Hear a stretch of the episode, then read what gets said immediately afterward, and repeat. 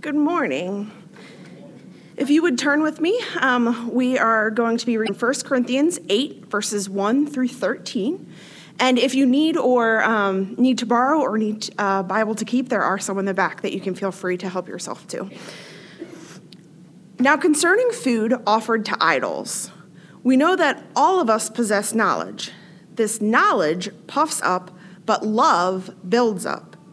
If anyone imagines that he knows something, he does not yet know as he ought to know. But if anyone loves God, he is known by God. Therefore, as to the eating of food offered to idols, we know that an idol has no real existence and that there is no God but one. For although there may be so called gods in heaven or on earth, as indeed there are many gods and many lords, Yet for us, there is one God, the Father, from whom are all things and for whom we exist, and one Lord, Jesus Christ, through whom are all things and through whom we exist. However, not all possess this knowledge, but some, through former association with idols, eat food as really offered to an idol, and their conscience, being weak, is defiled. Food will not commend us to God. We are no worse off if we do not eat, and no better off if we do. But take care that this right of that this right of yours does not somehow become a stumbling block to the weak. For if anyone sees you who have knowledge eating in an idol's temple, will he not be encouraged if his conscience is weak to eat food offered to idols? And so, by your knowledge, this weak person is destroyed, the brother for whom Christ died. Thus, sinning against your brothers and wounding their conscience when it is weak, you sin against Christ. Therefore, if food makes my brother stumble, I will never eat meat, lest I make my brother stumble. This is the word of the Lord. Now, here's one of those passages in the Bible where you really realize you are reading other people's mail. This was not in, uh, initially intended for us. But by the providence of God through the ages, it has survived for us. So we're listening to it and we're reading it as ancient wisdom for current issues. We're looking at all of 1 Corinthians, Paul's letter to the church that he and his associates had planted a few years earlier in the ancient Greco Roman city of Corinth. We're looking at this letter as ancient wisdom for our current issues. And today we're really going to talk about the idea, the issue of Christian liberty or Christian freedom. I don't mean political freedom, I'm talking about behavior, I'm talking about ethics. God created an abundance of good in his creation for us to enjoy and to admire, and food and drink and sex and the arts and music and the sciences. We are at liberty as Christians, the Bible teaches us, we are at liberty to enjoy it all without fear of God's condemnation and without fear of other people's opinions of us. But all things since the fall of humanity have been perverted, have been twisted, have been tainted uh, by our sin and by evil itself. Uh, and it affects every area of life and creation. Uh, the Bible says that creation groans uh, because of this. Uh, and so everything's been touched and tainted. Overeating, drunkenness, pornography, arts and media and sciences that oppose God's good purposes for his creation and for humanity. Now, you may be wondering if you're a new Christian or if you are a seasoned, continuing Christian. Uh, are there things and pleasures and attitudes and habits that you have to give up in order to follow Jesus? Well, the answer is yes and no. Uh, I have a really good friend uh, from my college days who is still is an excellent musician. He is an excellent percussionist of Latin American and African rhythms, and he is a gifted missionary. and for some time he lived in Haiti doing missions work. Now, some Christian communities in Haiti associate certain types of drumming, types of drums and percussive instruments with voodoo. Uh, and so certain churches in Haiti uh, refrain from the use of certain types of drums, especially the congas. And, and my friend, that is his main instrument. That is what he is known for. That is what he is best at, the congas. And for his time living in Haiti, he essentially gave up his main instrument uh, in order to accommodate the sensitivities of some of the Haitian Christians. And I share that as just one illustration. This is a very deep issue, but I just bring it up by way of introduction to say what I think we're going to discover as we read Paul's words here in 1 Corinthians chapter 8 that Christian liberty is the freedom to serve one another and our neighbors. That Christian liberty is a license to love. Now, the, I want to talk about freedom. Freedom and liberty, I'm using the words in the same way. I want to talk about the freedom of our consciences. And I want to talk about the freedom of our choices. And I want to talk about the freedom of love. The freedom of our consciences to pursue the good things God has prepared for us to pursue, all the good endeavors. The freedom of the choices that we are able to make in this life. But finally, the way love interacts with all of it. Now, the ancient Christian, the, the ancient, I think I tried to combine the words Christian and Corinthian. Um, I'll separate them. The ancient Christian Corinthians uh, basically believed this, at least some of the most influential ones believed this. My conscience is free because of what I know. The knowledge I have enables my conscience to do things in freedom with a clear conscience. And so Paul quotes them in verse 1. That's what he's doing. He's saying, Now, concerning food offered to idols. This is one of the many questions, many issues that the Corinthian church in a previous letter that we don't have uh, posed to Paul.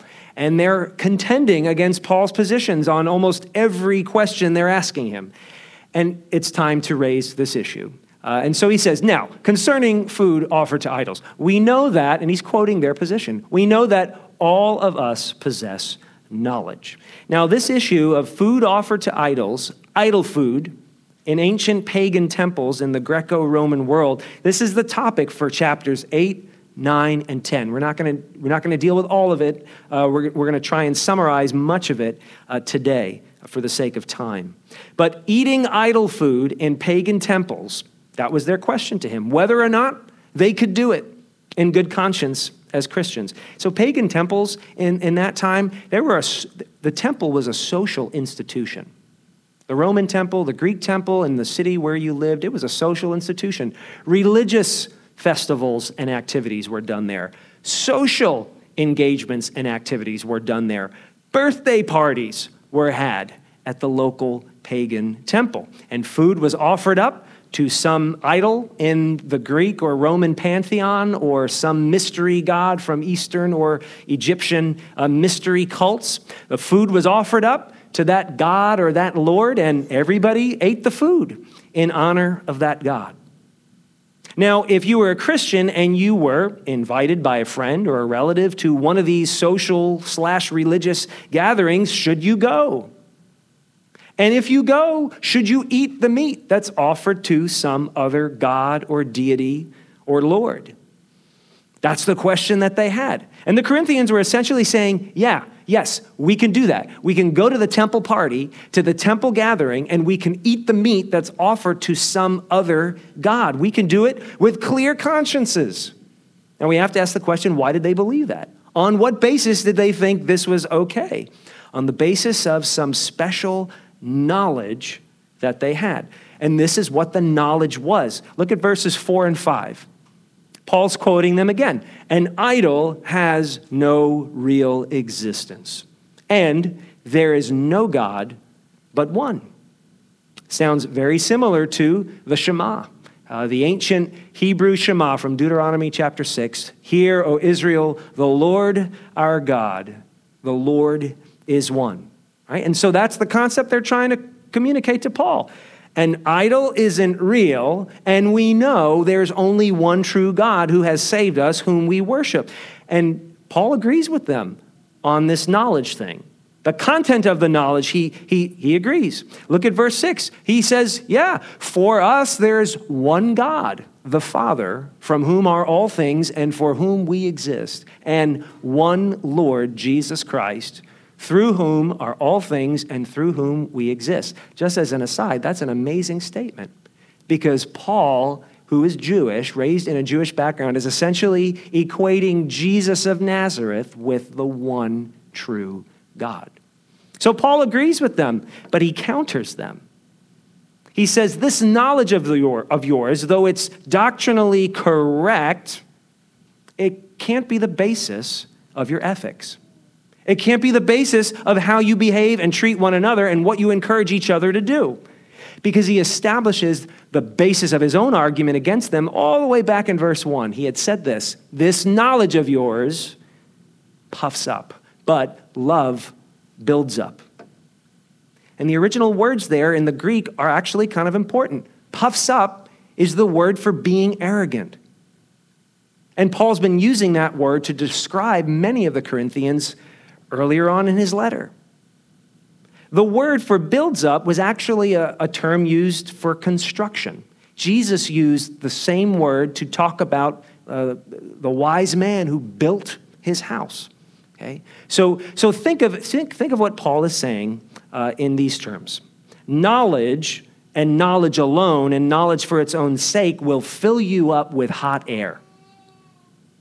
But love for the sake of another will fill you up with productivity. The basis for Christian behavior is not simply knowledge, but love. Love motivates the Christian to do what she or he does, not simply knowledge. So Paul urged them on the basis of love to practice self restraint.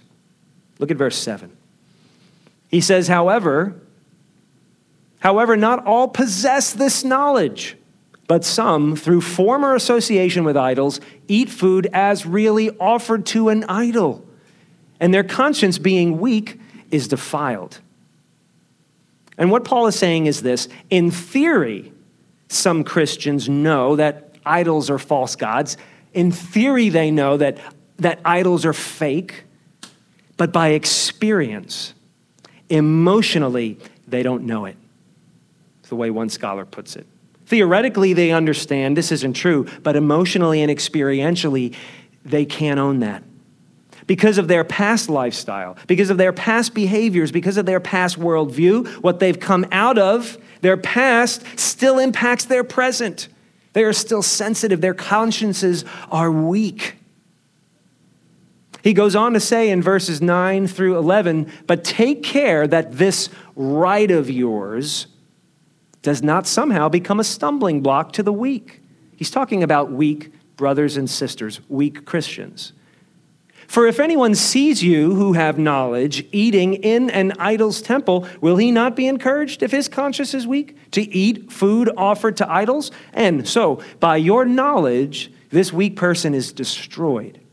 The brother for whom Christ died. And Paul would go on to say, uh, in ver- he would close by saying in verse 13, Therefore, if food makes my brother stumble, I'll never eat meat. And so you have here Paul's authoritative position. Don't go into pagan temples and eat their idol food. He says something else about how to handle these situations in somebody's private home and how to handle the food you buy in the public marketplace. But right now, he's saying, and this is overarching principle, for the sake of those who are weak, in order to serve them, don't go into the public temple and eat food, food offered to false gods. He's saying your conscience may be able to stomach that, and I, the pun's intended. Your conscience may be able to stomach that, but, but it will scandalize another person's conscience. Scandalize is, was literally the word for making somebody stumble. By exercising your freedom of conscience, Paul is saying, you're enslaving another person's conscience. Now, I've got to admit, we are so far removed from idol food.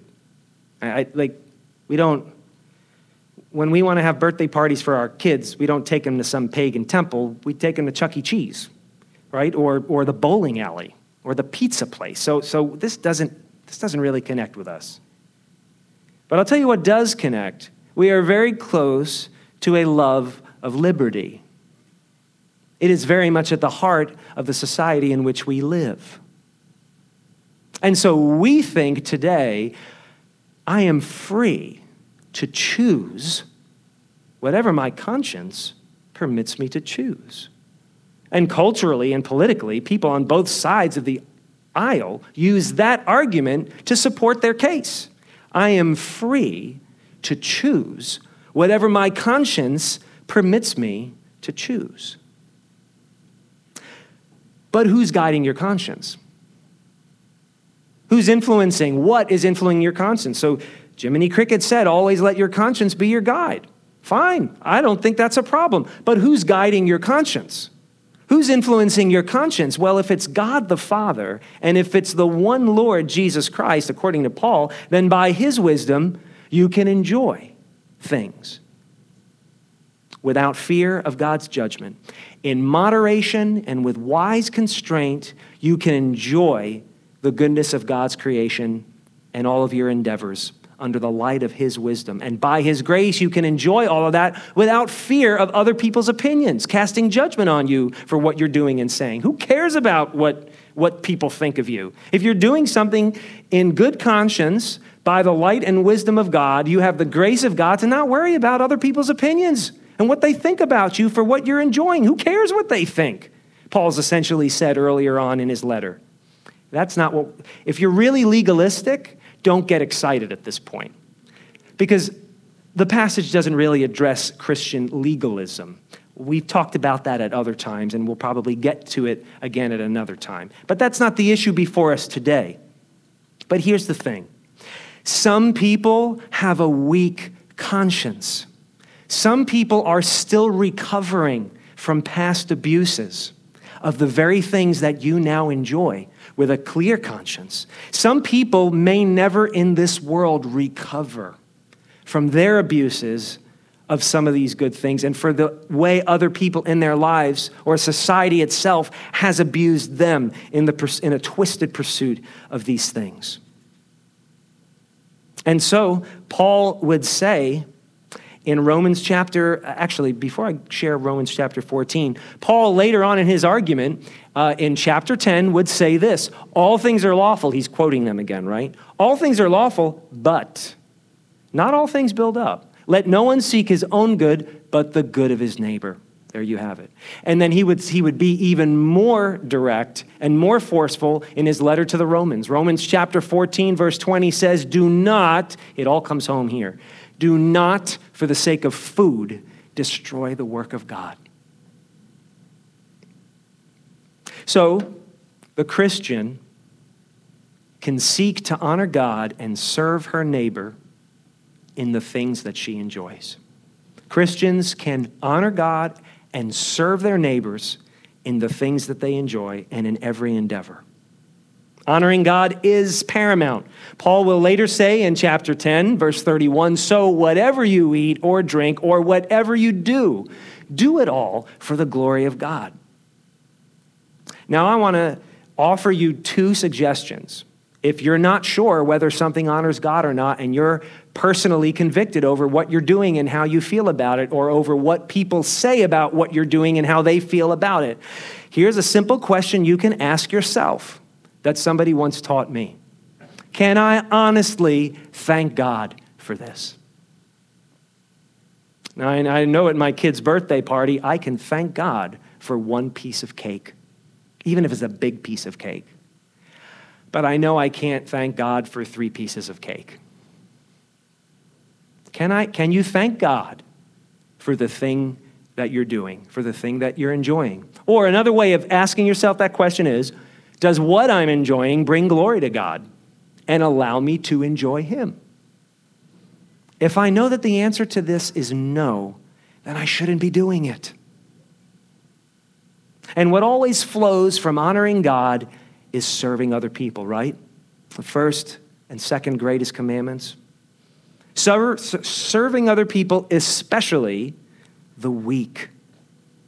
And so here's a second question for you. If you're struggling to discern whether or not what you're doing, engaging in, and enjoying is actually a good thing or right, ask yourself Does what I'm enjoying build up others?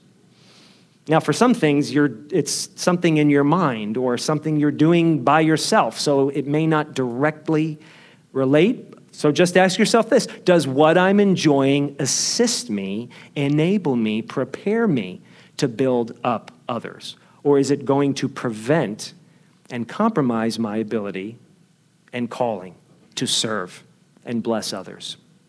And if I can't answer these questions with yes, this question with yes, then I need to be very, very careful. And I probably need to ask somebody else for wise counsel to help me sort it out. The God of the Bible teaches us to accommodate the needs of the weak, not to enable the temptations of the weak, but to accommodate the needs of the weak as they struggle to do and to think what is right. And we can all find examples in our culture and in our own lives to do. There's just, so I'll give you just a few, and, and at least one or two of them will be personal. I have in my own home always read J.K. Rowling's novels to my children. Uh, I have read all the Harry Potter books to my children at some point. I, I personally really enjoy them. And as a pastor and a Christian teacher, there is a ton of great common grace in the world wisdom for illustrations in teaching and preaching in all the Harry Potter books. There's some amazing stuff in those books about the world, about life. And in my former church, uh, all of us on staff would not talk about the Harry Potter books, and we wouldn't use Harry Potter illustrations, though I, in good conscience, read the books to my kids.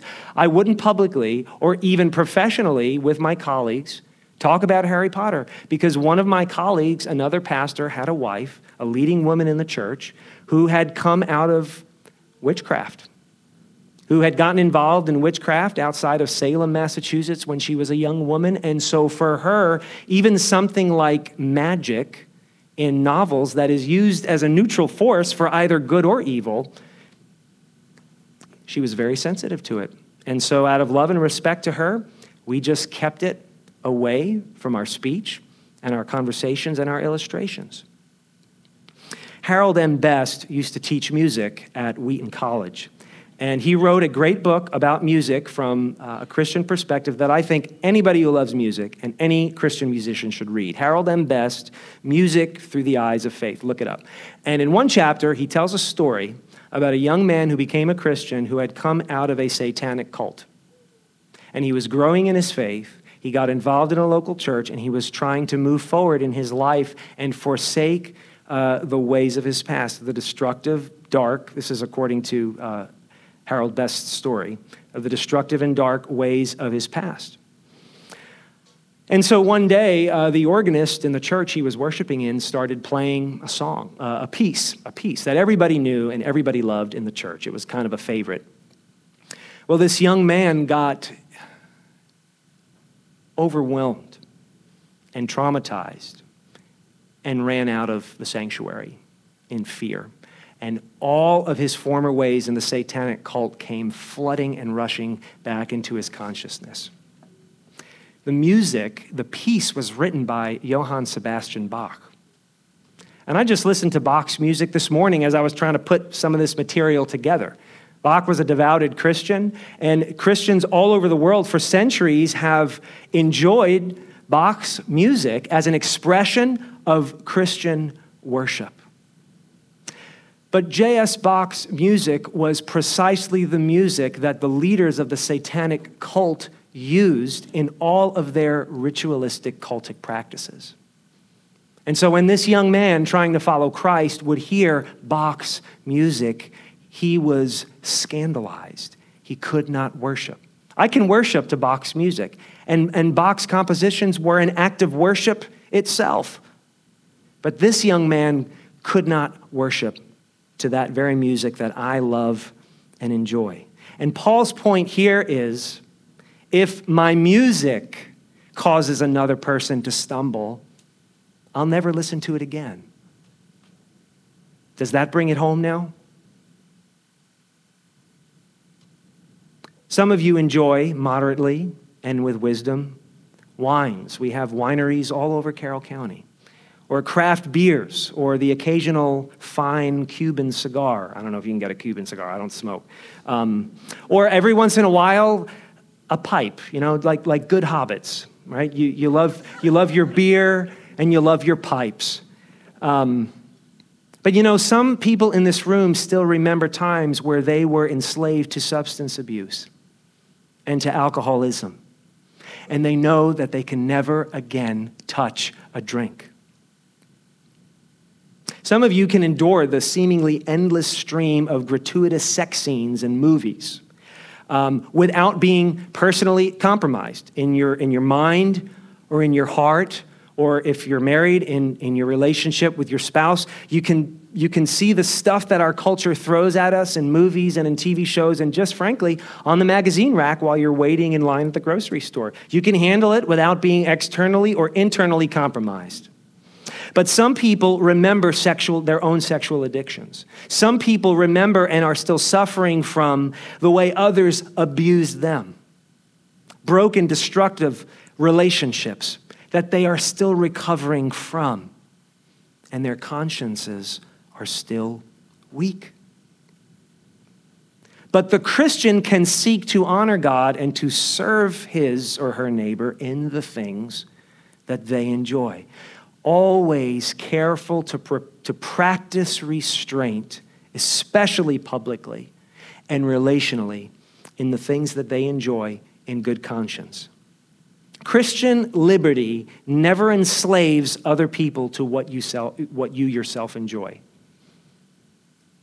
What you can do in freedom should never enslave another human being. If your liberty, if your freedom enslaves another person, it's not liberty.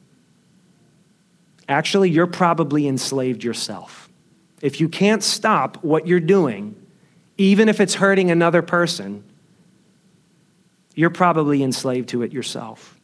Look at verses 11 and 12. Paul says, And so by your knowledge, this weak person is, the word is destroyed. Not just tempted, destroyed. The brother, or you can say the sister, for whom Christ died. Thus, sitting against your brothers, you sin against Christ. Think of what Jesus said in Matthew chapter 18 verse 6 when he says whoever whoever causes one of these little ones who believes in me to sin it it would be better for him to have a great millstone fastened around his neck and to be drowned in the depths of the sea. Gee, Jesus takes this seriously right? He says somewhere else the way we treat people, he takes it personally, right? The good you do to one another, the, the, bad, the good you don't do to one another, you've done it to me. You haven't done it to me. He takes it personally. The way one commentator puts it, I think this is exactly right Christ died for this person, and you can't even change your diet? Christ died for this person, and you can't read and enjoy music and enjoy art and culture and substances with, with some sensitivity to what other people are going through? If you're unwilling to refrain from what will harm another person, if you're ref- unwilling to refrain from what will divide us, then you're acting in pride. It's not about God and your freedom in Jesus. It's really just about you. You're enslaved to the very thing that you claim to enjoy in freedom. But freedom, true freedom, exhibits the ability to constrain yourself for the good of others. If you are truly free, you will be able to constrain yourself so that others can be served well. Jesus said, John chapter 10, I lay down, you know, he's talking about his sheep, the sheep that he knows and who know, the sheep that know him. And, and, and how he was going to die for his sheep. And, and they hear his voice and they respond to him. And he said in that context, I lay down my life that I may take it up again. No one takes it from me, but I lay it down of my own accord. I have authority to lay it down, and I have authority to take it up again. Now, what's interesting, I found that that word used there, authority, is the same Greek word that Paul uses in verse 9 to talk about their rights. And so Paul says, Be careful that this right of yours doesn't cause a brother or sister to stumble. It's the same word. You see what's going on here? We use our freedom to pursue our own, eh, our own interests.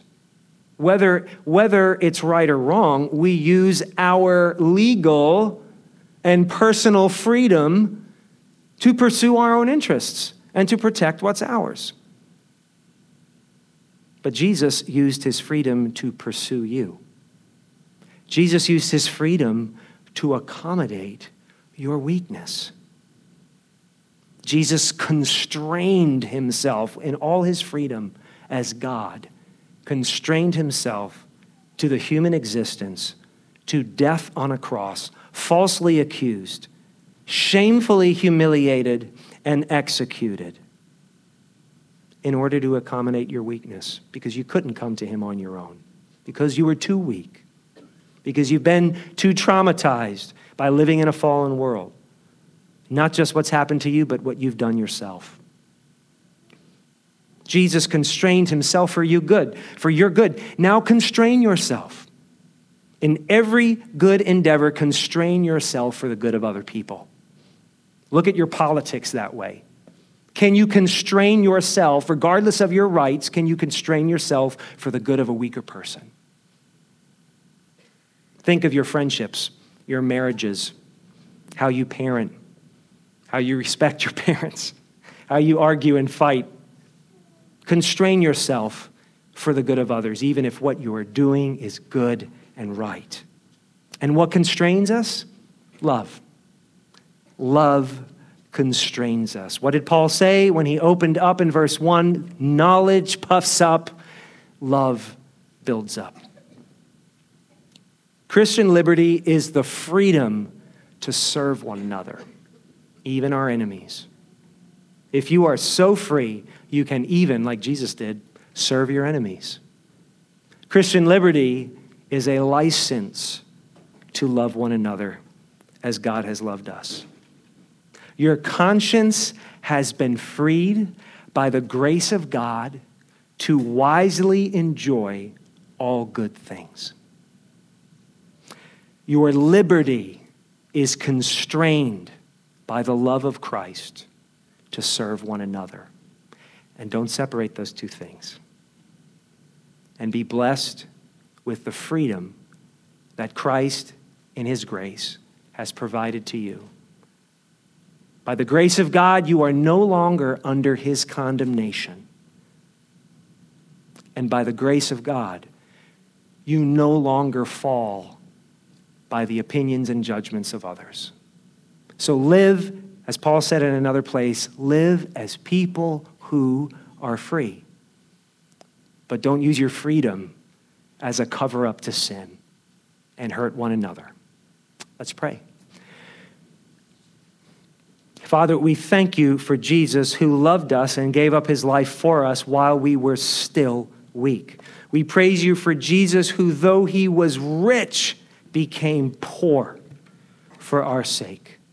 In his name, may we do the same. Father, give us, give us the wisdom, the wisdom and, and, and the joy uh, to pursue every good endeavor under your creation for your glory and for the good of each other and for the good of our neighbors. And Father, bless us with the discernment and the humility to constrain ourselves by the love of Christ in order to serve one another, especially the weak and the least of these. In his name, amen.